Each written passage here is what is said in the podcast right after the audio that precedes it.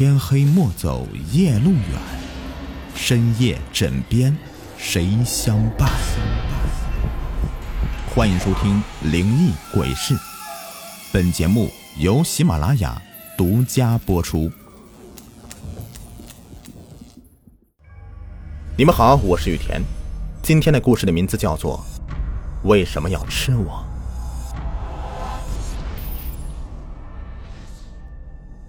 阿凯、娜娜、雨辰，我们是在一个探险爱好者俱乐部里面认识的。雨辰是我的男朋友，也是他邀请我进入这个俱乐部里面的。最近，我们决定去攀登某市郊的一座雪山。出门之前，阿凯和雨辰备齐了干粮和水。由于路上要照顾娜娜和我们两个小女生，雨生决定只攀到半山腰休息一阵子就下去。一路上，为了我和娜娜两个娇气的女生，阿凯和雨辰累的是上气不接下气。终于是到了半山腰了，我们找了一处平缓的地歇息。周围是皑皑白雪，像棉花糖一样的世界。雨辰把我搂在怀里，像宠爱一只小猫一般的细腻，我感觉自己好幸福。不知道为什么，天黑的很快。我们看了一下时间，发现只不过是下午三点左右。远处天空还是雪亮的。雨辰忐忑的跟我们说：“山上天气可能会突变，会下大雪。”说话间，雪纷纷飘下，而且风从山间迎面扑来，吹得我们是睁不开眼睛。雨辰喊道：“我们快找个地方避一避。”雨辰牵起我的手，拉着我跑。雨辰的手很暖，尽管风雪很大。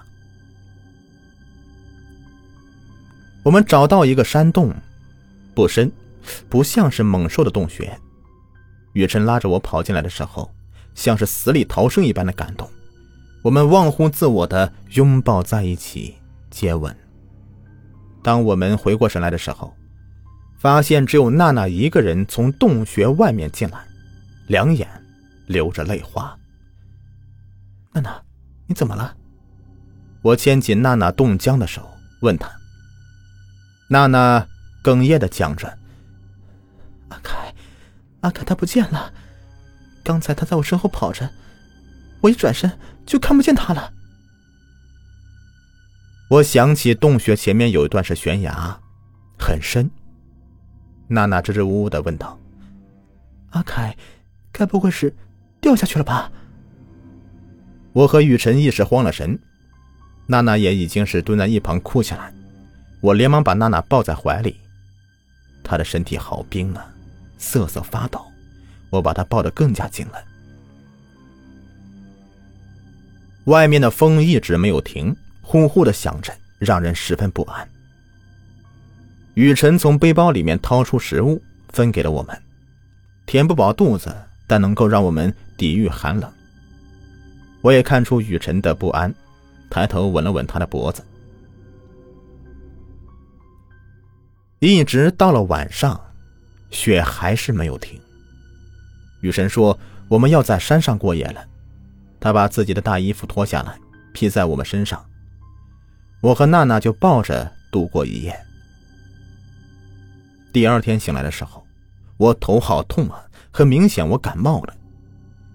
雨辰关切的摸了摸我的头，很着急的样子。但是不妙的是，外面一直下着大雪，丝毫没有停下的意思。雨辰打开手机，发现没有信号。娜娜不安的问雨辰：“我们该怎么办呢？”我们只能在山洞里面一直等，直到雪停了为止。一整天了，天气都是十分的差。我们的食物不多了，毕竟大部分食物都在阿凯的背包里，结果阿凯却不见了。我不知道我们能撑多久，我们会不会变成洞穴里的白骨呢？说不定山里天气太冷，我们最终会变成一具具干尸呢。这天夜里，我晕晕乎乎的。感觉到雨辰把我搂得更加紧了。他把嘴贴在我耳边，说了一些什么，我听不清楚。他看了看一旁熟睡的娜娜，跟我说道：“苗儿，如果雪再不停的话，我们会饿死在山洞里的。但是我们还有希望。”他又看了看一眼娜娜，兴许我们得吃掉一个人。听到这里，我心里害怕极了，可是我浑身都没有力气，头又好晕，说不出来话。我们已经两天没有吃东西了。娜娜醒来的时候，看见雨辰拿着一把刀，我看到娜娜眼睛里的慌张，她想逃，但是站不起来。我想我们之间只有雨辰还有些力气。雨辰摁住娜娜细小的脖颈，像掐着一只慌不择路的鸭子。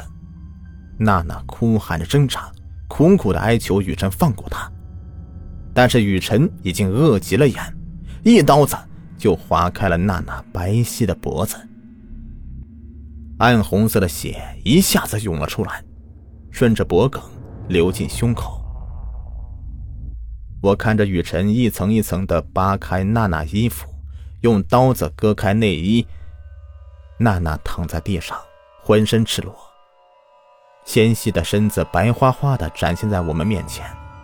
我不敢看接下来的画面，雨神像是解剖一头猪一样的将娜娜剖开，割下一块又一块的肉。我们靠着娜娜的身体撑过好几天，可是外面的雪。还像第一天那样的下着。雨辰好几次尝试跑出去，刚迈出几步就被逼了回来。我发烧的很厉害，头晕晕沉沉的，好几次快要晕过去，都被雨辰叫醒。他的大衣盖过我的下半身，真的好暖啊！尽管我被冻得早已没有了感觉。来，苗儿。吃了它，我朦朦胧胧的睁开眼睛，那是娜娜的舌头，我忍不住想吐，但是我真的动不了了。雨辰把它塞到我嘴边，细细的喂我。如果手里面捧的是一碗粥的话，那画面应该很温馨。我晕睡过去了，等到我再次醒来的时候。雨辰一脸微笑，他轻轻的吻了吻我的额头，告诉我：“苗儿，刚才雪小了很多，我用手机联系上了山下的救援队了，他们很快就会找到我们。”我露出惨淡的笑容，感觉自己已经是命悬一线了，身体脆弱的像是玻璃娃娃，一不小心就会碰碎。我看着娜娜身体。只剩下一副骨架。有人吗？我听到有人在呼喊。淼儿，雨辰开心的叫醒我：“救援队来了，我们有救了。”可是，雨辰脸色突然阴了下来。淼儿，我杀了娜娜，我不能让别人知道，对吗？况且。我只告诉救援队，只有我一个人活着。雨辰掏出那把刀，杀死娜娜的那把刀，放到我的胸口。苗儿，谢谢你。要不是你还活着，我恐怕活不到现在的。我看到雨辰流出眼泪，但是，我对不起你，苗儿。他低下头，轻轻的吻住我的嘴唇，手里的刀猛地插进我的胸口，很冰。我很疼，却叫不出声音来。雨辰咬着我的嘴唇，很用力，就像当初热恋的我们一样的拥吻。雨辰转身离开，我看着胸口的刀，渐渐没有了意识。在最后的时刻。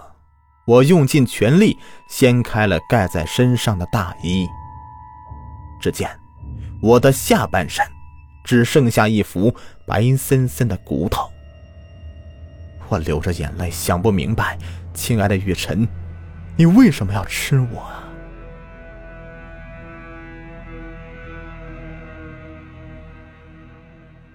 好，本期故事已播完，感谢收听。喜欢听我讲故事，别忘了点击我的订阅、收藏还有关注。下期再见，拜拜。